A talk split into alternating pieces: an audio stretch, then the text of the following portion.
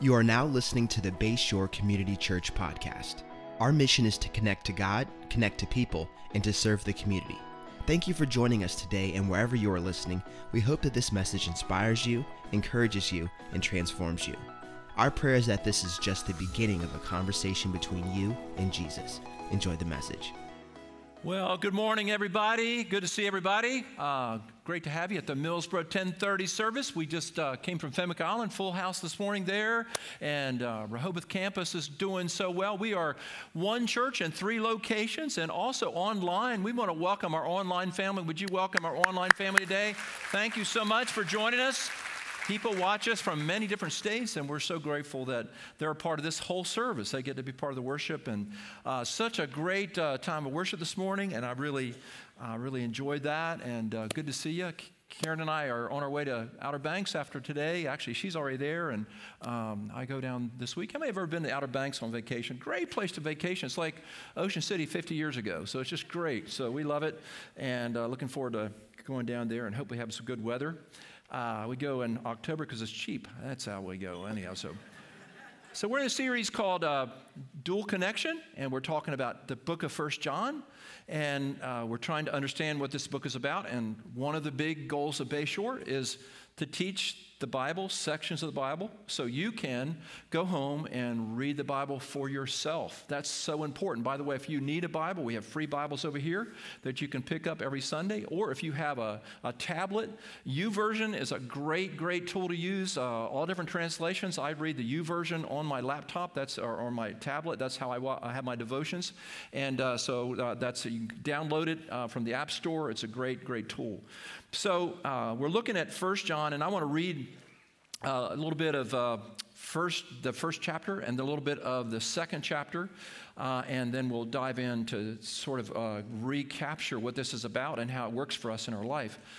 1 John 1 5 through 10. This is the message we have heard from him and declare to you that God is light, and in him there is no darkness at all. If we claim to have fellowship with him, yet walk in the darkness, we lie and do not live out the truth.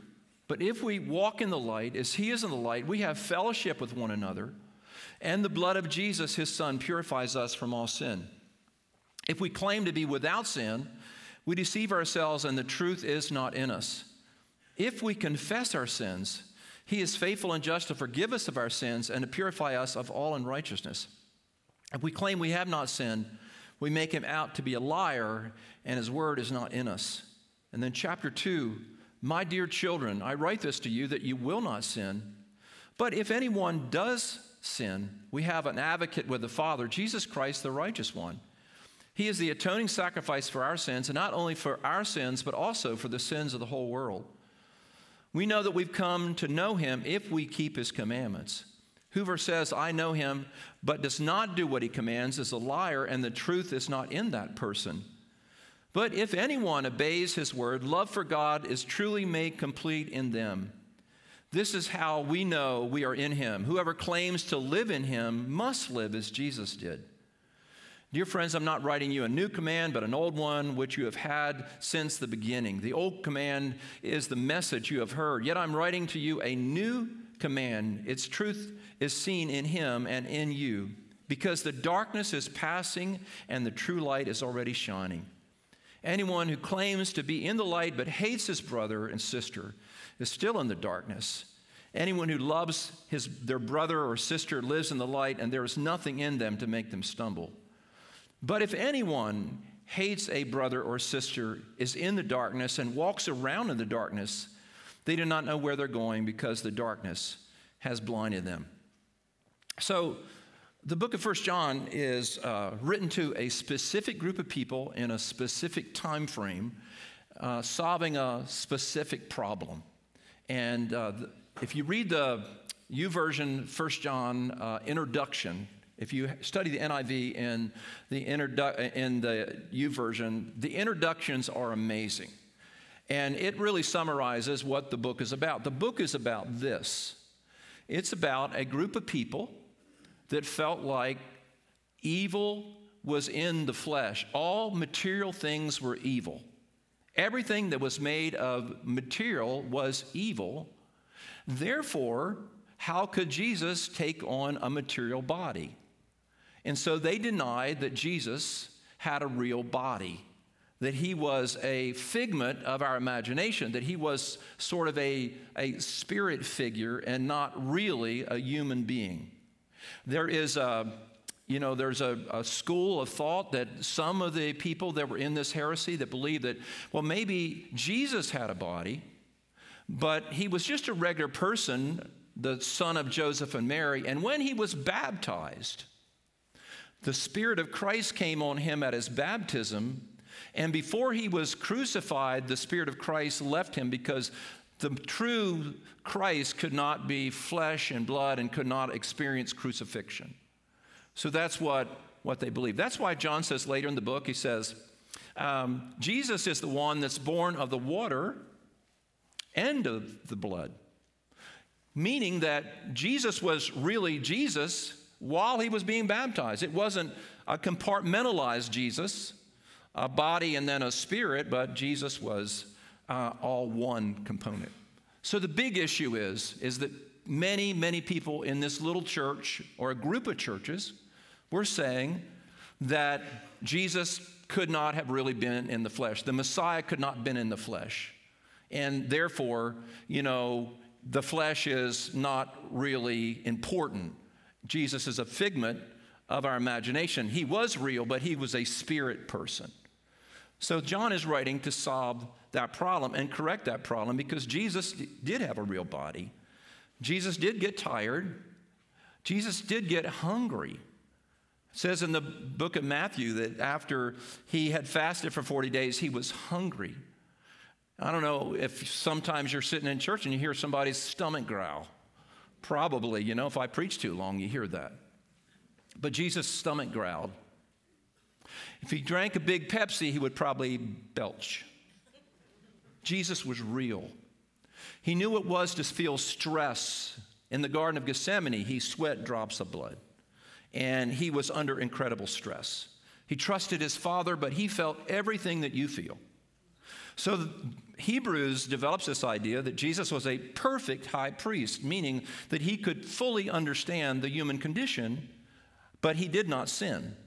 So that's the issue that John is writing to solve. Now, if Jesus, these people taught, if Jesus did not have a real flesh body, and the Messiah, if the Messiah, Jesus, Jesus Christ, did not have a real flesh body, then the Greeks believed that the body was just insignificant. It was evil. It was just a, it was a prison that our soul lived in.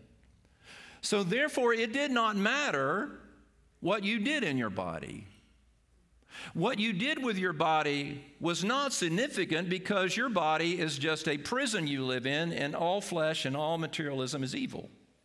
So they believed that it's okay to do whatever you want to in your body because your soul is independent of your body. That's why when John writes, if we say we have not sinned, we lie and know not the truth.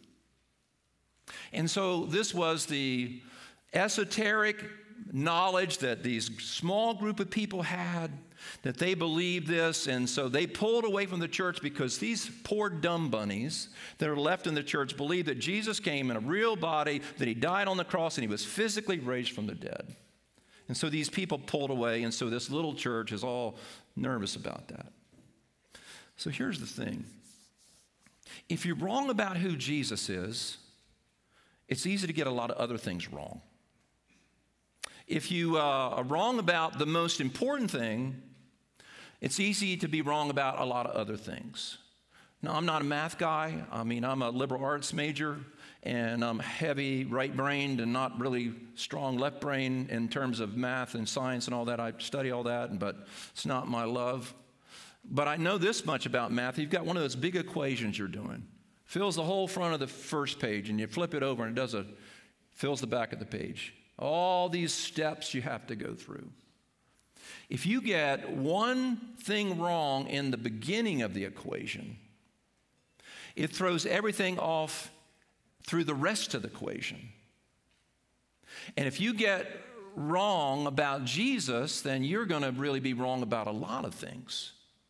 To use a more down to earth illustration. I used to have a friend that was a uh, that laid tile. He was a tile uh, maker, laid tile, and he made a lot of money. He was lived in a big house over in Bethany, and uh, his company was to lay tile. And uh, he just he did commercial jobs, residential jobs, and I don't know a lot about laying tile, but I assume that if you get the first one crooked, you put that first piece of tile in the corner and you get it crooked, you don't get it straight then everything else after that is going to be messed up as well. And they got wrong. Jesus didn't come in the flesh, so therefore it doesn't matter what I do in my body. Sin is not significant. There's no such thing as sin. If we say we have not sinned, John writes, we lie and do not know the truth because sin is real. That we are capable in our bodies of sinning against a holy God. It does matter what you do in your body. The New Testament teaches that your body is the temple of the Holy Spirit. Your body is the temple of the Holy Spirit. A few years ago, I was uh, watching TV, and you probably saw this when Notre Dame caught on fire. And uh, it burned, it was uh, April 15th, I think, uh, 2019, Notre Dame in Paris, France caught on fire and it burned and destroyed all the roof. The spire on top of Notre Dame fell off. And for that year, they didn't have uh, Christmas Mass for the first time since the 1800s in this building. Millions of dollars came in to rebuild Notre Dame. But I remember watching the news, seeing French people on the streets of Paris weeping, weeping because Notre Dame was burning. And it was a sad thing. I love cathedrals. I love to go to th- cathedrals. I think they're beautiful. It is a sad thing. But you know that your body is more significant than Notre Dame? Notre Dame is a church where people go to worship and to sing songs and to do the Apostles' Creed. But your body is the temple of God. So, what you do with your body matters, and you are significant. Your body is significant. Our culture says it doesn't matter what you do with your body. It doesn't matter. Your body is whatever your body wants to do. Do what your body wants to do because you are the captain of your own fate. Do whatever you want to do in your body.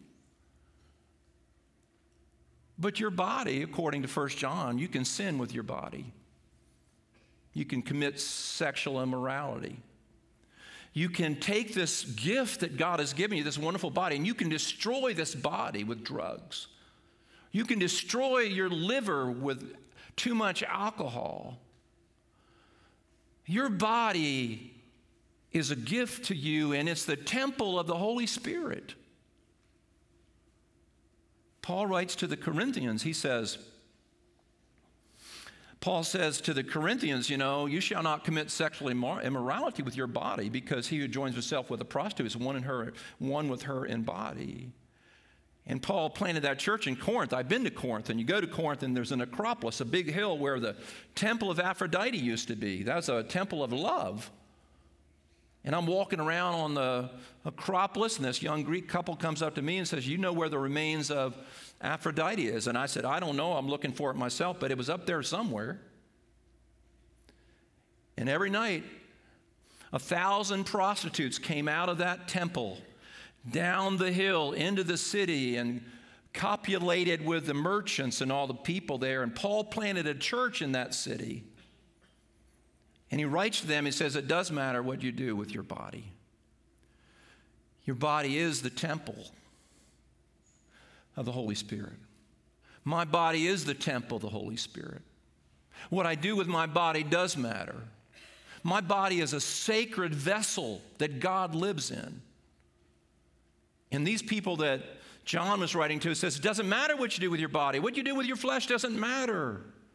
Whatever you want to do, you can do whatever you want to do.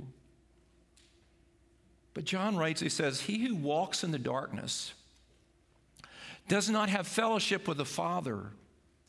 But he who walks in the light as he is in the light has fellowship with the Father and with one another. So when we're walking in the light, which is a euphemism for following the Lord in righteousness and walking in a right way and living in a moral way, living in a way that the scriptures dictate, then when I walk in the light as He is in the light, I have fellowship with the Father. But if I don't walk in the light as He is in the light, I don't have fellowship with the Father. I had a couple come to me once and they, uh, bad, bad shape. They're depressed and miserable, sad, depressed. It was just awful. They came in the office and they professed to be Christians, professed to be followers of the Lord, and they come to Bayshore every once in a while, and obviously Easter and all that. And they're depressed and they're not married, they've been living together for a decade. And they say, We're depressed, we're miserable. And we profess to be Christians. They, they profess to know the Lord, raised in church, both of them. I said, Well, you drove a long ways. Do you want me to tell you the truth? I said, I get people live together. I what I'm not born under a rock. I know people, everybody in our culture is living together. Everybody's doing it. Everybody's like, you know, don't have to get married. And I get that in the world. I, I'm not judging the world for that. I'm not judging them. I'm not pointing my fingers at anybody in the world. I expect that. But when you come under the lordship of Jesus and you make Jesus the Lord of your life, then you're coming under his rulership and his reign. And he says that we are not to commit sexual immorality with our bodies. You say, Pastor Danny, what is sexual immorality? Well, it's, it's a one word in the New Testament. It's called porneia. It's one word. Porneia is the word, and it's a big tent. And, and what is legitimate biblically, according to Hebrews 13, the marriage bed is to be kept undefiled. And what's under that big umbrella of porneia, sexual immorality? Anything anything that's not a man and woman married together in a covenant and relationship to each other for the rest of their life. A few weeks ago, I, I stood up here with a couple, a guy that comes to church here named Doug, and he found this gal on the internet, and she knows the Lord. She used to go to the Rehoboth campus, and, and uh, they found each other, and, and we stood up here and we made vows, and and uh, I said, uh, hey, for better, for worse, for richer, for poorer, sickness, health, this is, this is the woman for your life, the rest of your life. The ring, I hold the ring. The ring is a circle that goes around. There's no break in the circle. No break in the circle. It's continuous. And sometimes you've been in a situation, there's people here today, you had no plans for your life to go south, and somebody else messed up that covenant. And I'm not blaming you, it's not your fault. But when you look at the biblical view of how this is supposed to be, that if we walk in the darkness, that means if we decide we're going to live in a way contrary to God's word, we're walking in the darkness and we have no fellowship with the Father. Now, there's a difference between walking in the darkness and stumbling I'm, I'll bet you if I ask you to raise your hand, which I wouldn't want to do, how many have ever stumbled? How many have ever, you've been walking in the light, serving the Lord, and then bam, you stumble. And you get up and you repent and you wipe yourself off and you say, Lord, I confess my sins. I ask you to forgive me. And you keep walking in the light. First John is not about perfectionism. First John is about a group of people that said, Doesn't matter what we do, doesn't matter what we do with our body. We can love Jesus, have a relationship with Jesus, we can know the Messiah, and we can still walk in darkness. And John says, if you sin and you say we have no sin, if you're doing things and you say it's not sin, you're a liar. He says you're a liar and you have no place in God's kingdom. Well, John, tell us what you really mean. This loving apostle known as the apostle of love, calls these people false prophets, calls them people that don't speak the truth. So I said to this couple, hey, hey, I'm, I'm, I, didn't, I don't make the rules. When I come to my life, I look at the Bible I've been to universities, secular universities. I got three secular university degrees. I go to the movies. I watch TV. And I know what everybody thinks is okay. It doesn't matter what you do with your body, but I'm here to tell you it does matter what you do with your body. The book of First John says your body is the temple of the Holy Spirit. And if you walk in darkness and say you have fellowship with the Father, you lie and do not know the truth. How many times has this happened to me? I'm sitting in a restaurant, or somebody across the, the booth from me. I always like to sit in a booth. And they say, I'm empty. I don't feel God. I feel like I'm on a planet all by myself. I'm miserable. What's wrong with me? And I listen to them and we talk and we try to tweak, we try to figure it out.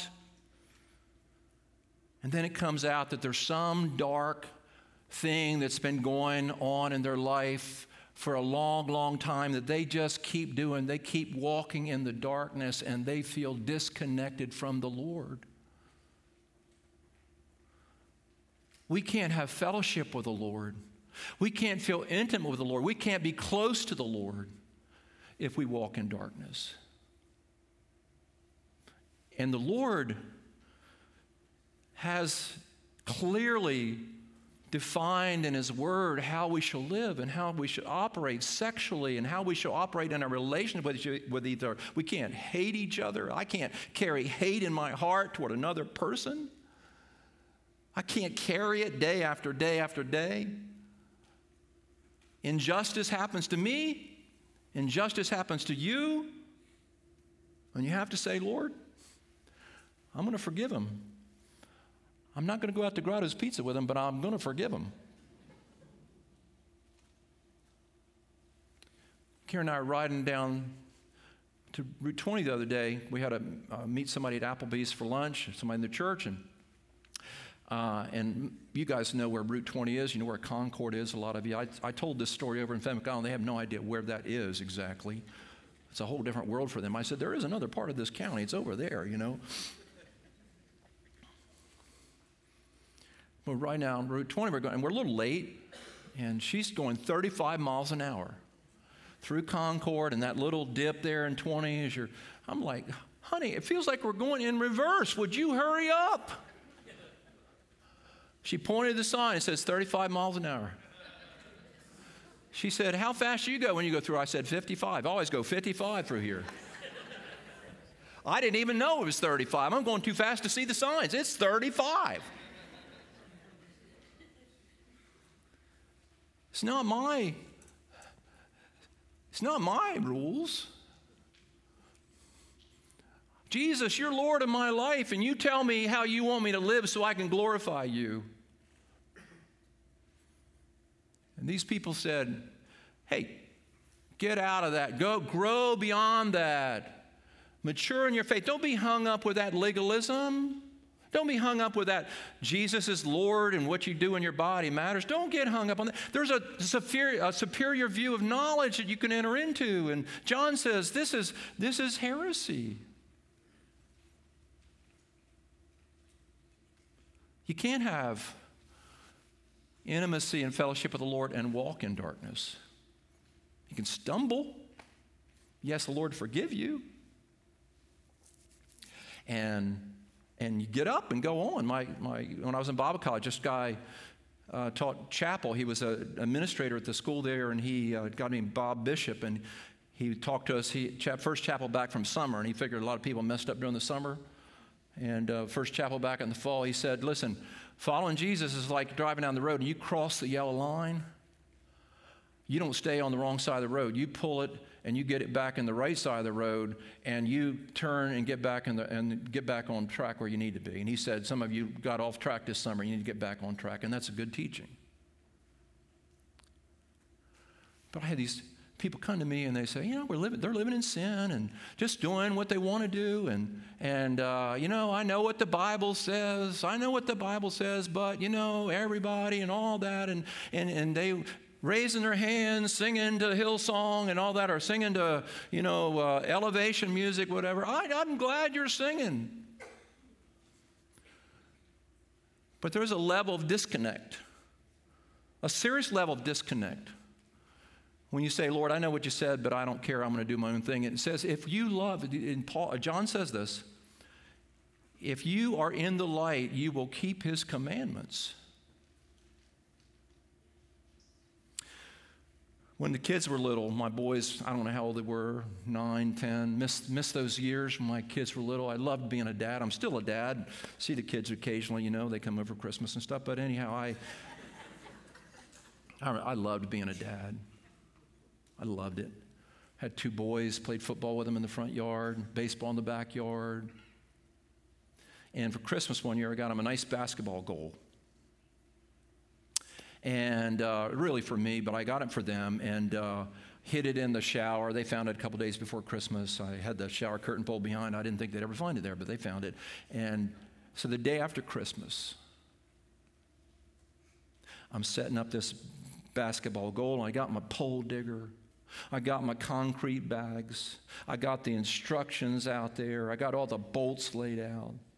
And all day long, I worked on that, and I dug the hole mixed the cement, put the, the poles together, and then stuck it, and then you poured cement in the poles to make it solid. And then after working six or eight hours putting that up and had to wait the next day to, to put the goal on, went inside, took a shower, and came to my La-Z-Boy, got my remote, and turned the remote on. And there's nothing but just snowy screen. There's no channels on there. Karen says, Do you suppose you uh, cut that cable when you were putting that basketball goal in? I said, Do I look stupid? I said, Don't answer that. I don't want you to answer that. So I called the cable company. Anybody else out? No, nobody's out. So, well, you need to send somebody out. I got a problem, something going on. Maybe it's probably the box or something. So, uh, guy comes out the next day. He's got one of those little, it's almost like a, a metal detector, but it follows the wire. So he starts at the road. He's following the cable, and there's a little green light that's blinking. And then he gets right to the pole, and it turns red, and it makes a real beep sound. He said, "Here's your problem right here." That's where I lost my connection. And when we proactively, consciously decide we're going to walk in the darkness, we cannot have fellowship with Him. It's incompatible with who He is. God is light and in him there is no darkness at all. If you are walking in the darkness and God is light, how can there be fellowship? I was thinking about how to illustrate this, and I have this. This is my guitar, my Martin guitar. I tell you about every once in a while. Love this guitar, finest guitar ever been made. And I have on my phone, I have a Fender app. And the Fender app enables me to tune tune the guitar perfectly. So this morning I pulled it off the wall. It's in my uh, office at home. I pulled it off the wall and I opened up my Fender app and I plucked a string, and the E, this is your E. I plucked the E, and the Fender app showed that it was, it was, it was, uh, the pitch was high and it had to be brought down. And I tuned it down to where it all turned green and it locked in because now the string and the app that has the right tone are in harmony with each other. And this guitar is now in harmony with the app and the notes on the, on the app. And when we walk in the light, we are in harmony with our Father and we're in tune with our Father. And we sense His love, we sense His grace. And the guy that comes to me and he's got that deep, dark secret in his life, and he said, I've been a Christian all these years, and I've been doing this and, you know, serving and all that, and I can't feel the Lord. The Lord's far away. The Lord is remote. The Lord is far from me. It makes me think of the prodigal son who said to his father, Hey, I'm going to leave. And he went to the far country. The far country. He left his father's farm. He made a decision to walk in a different direction away from his father, and he was in the far country by himself and he lived riotous life and he spent money on prostitutes and he drank too much and he, and he snorted cocaine and he lived a crazy life. And the bible says and he came to be in one and he was hungry. He was empty. Living in darkness will always lead to emptiness and hunger and dissatisfaction If you're a philanderer and you seek out woman after woman after woman looking for the perfect woman, you'll never find the perfect woman to satisfy your soul. Because you weren't made to walk in darkness. You were made to walk in light with your Father. When I was uh, in high school, I worked for a grocery store, Super Thrift over in was in Seaford. It's not there anymore. It's uh, Planet Fitness now, I think. And my best friend Sammy Fisher, he worked there same time I did, and he uh, worked in the meat department. Was missing a few fingers, but he worked in the meat department. I worked in stock and shells. I was a clerk and also worked uh, in produce a little bit, which I love produce. And, and one night we get off work and we'd ridden to work together and we come out to Sammy's dad's car. It's a big old, uh, big old Pontiac, Pontiac Le Mans or something, a gigantic Pontiac. And we get in the car, and the car won't start, and he turns on, for some reason, turn on the windshield wipers because there was something on this, the, the windshield, and as he, all this stuff began to go off the windshield as we had windshield wipers on, and somebody had poured dirt all over all over the, over the windshield. And as we walked around the car, we saw that the, the gas cap had been taken off. And they poured dirt into the gas can or the gas uh, container of Sammy's dad's car, and the car wouldn't start, the car wouldn't run. It was a real mess. It was vandalized, and the person that vandalized that, for whatever reason, poured dirt in the gas can, and the car wouldn't run anymore. And when we pour dirt into a body that's made to glorify God, we don't work. We don't work. You can't have the joy of the Lord and eating forbidden fruit at the same time. John says, if we walk in the light as he is in the light, we have fellowship with him and we have fellowship with the Father. But if we walk in darkness, we do not have fellowship with the Father, and we do not have fellowship with each other. I was coming here this morning from, from Fenwick Island and uh, taught this lesson at Fenwick Island. And I, I always go through Selbyville and go by Cemetery Road and come out across 113, come through Burnt Swamp, and I'm coming into Gumboro, close to Gumboro. And I can see ahead there's some roadkill on the road, and there's two bald eagles, two bald eagles that are devouring that roadkill.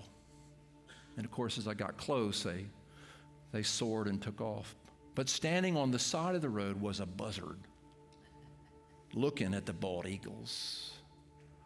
He couldn't compete with that.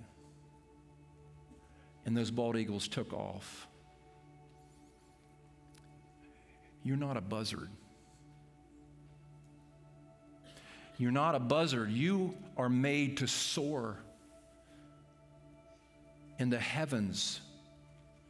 God's created you to reflect His glory. God's created you to soar on the wings of an eagle. Isaiah says, They that wait upon the Lord they that trust in the Lord, they that have a connection with the Lord, they that wait upon the Lord, their strength shall be renewed. They'll have vigor, they'll have strength, they'll have power, they'll have energy, and they'll mount up with wings like an eagle. If your spiritual strength is drained and your joy is gone, are you walking in darkness? But when I walk in the light as He is in the light, I have fellowship with the Father, and His Spirit dwells in me. That's why. I don't care what Hollywood says. I don't care what's on TV. I don't care what the movies say about morality. I don't care what people say you got a right to hate that person, how they treated you. I don't care what they say. When I come to the Word, the Word says that you must forgive you must abstain from sexual immorality, abstain from it. Joseph in the Old Testament, he saw Potiphar's wife trying to seduce him, and he ran out of the house. And he became a ruler because he ruled over his flesh. He became a ruler because he didn't let Potiphar's, Potiphar's wife seduce, seduce him, and he became everything he was meant to be. We can never become everything we're meant to be if we walk in the darkness. One last thing we're getting ready to take communion. If you read the text of 1 John 5 through 10, it says, If we walk in the light as he is in the light, and we confess our sins, His blood will forgive us of our sins. The blood of Jesus does not work when we're walking in darkness. The condition for forgiveness is to walk in the light. So, in other words, if we go to confessional booth every Sunday and empty our sin bucket, and fill it back up the next week and empty our sin bucket, we're not really fulfilling what the scripture says that if we repent of our sins, we walk in the light as He is in the light. If we confess our sins, the word confess there means to agree with. If we confess our sins, He is faithful and just to forgive us of our sins. Say it with me. If we confess our sins, He is faithful and just to forgive us of our sins and to cleanse us of all unrighteousness. Confess means to agree with. I say, Lord, I agree with you. What you say about sexual immorality, what you say about bitterness, what you say about hate, what you say about greed, what you say about envy, what you say about jealousy. I agree with what you say and I'm not going to make excuses that I got mad because somebody said something. I'm not going to make excuses. I take full responsibility, Lord, for what I've done, and I agree that your word is true and I did wrong. And I'm going to quit doing that. And I ask you to help me never do that again. Every time I sin, every time I stumble, I say, Lord, I agree with you. Your word is true. You are right. I'm wrong. And I always say, Lord, help me never to do that again. Help me never to do that again. Would you lift your hands to the Lord? Let the Holy Spirit minister to you. He who walks in the light as he is in the light has fellowship with the Father. Father, we're walking with you, following you, serving you, loving you, Lord. There's nobody like you, Lord. Lord, our lives are empty without you. First Peter says you delivered us from the empty way of life handed down from our forefathers. Now we repent of our sins. We get out of the darkness. We ask you to forgive us. And Lord, we turn to walk in the light. I want you to take the bread that's in your communion cup. Pull that off. And when you get it out,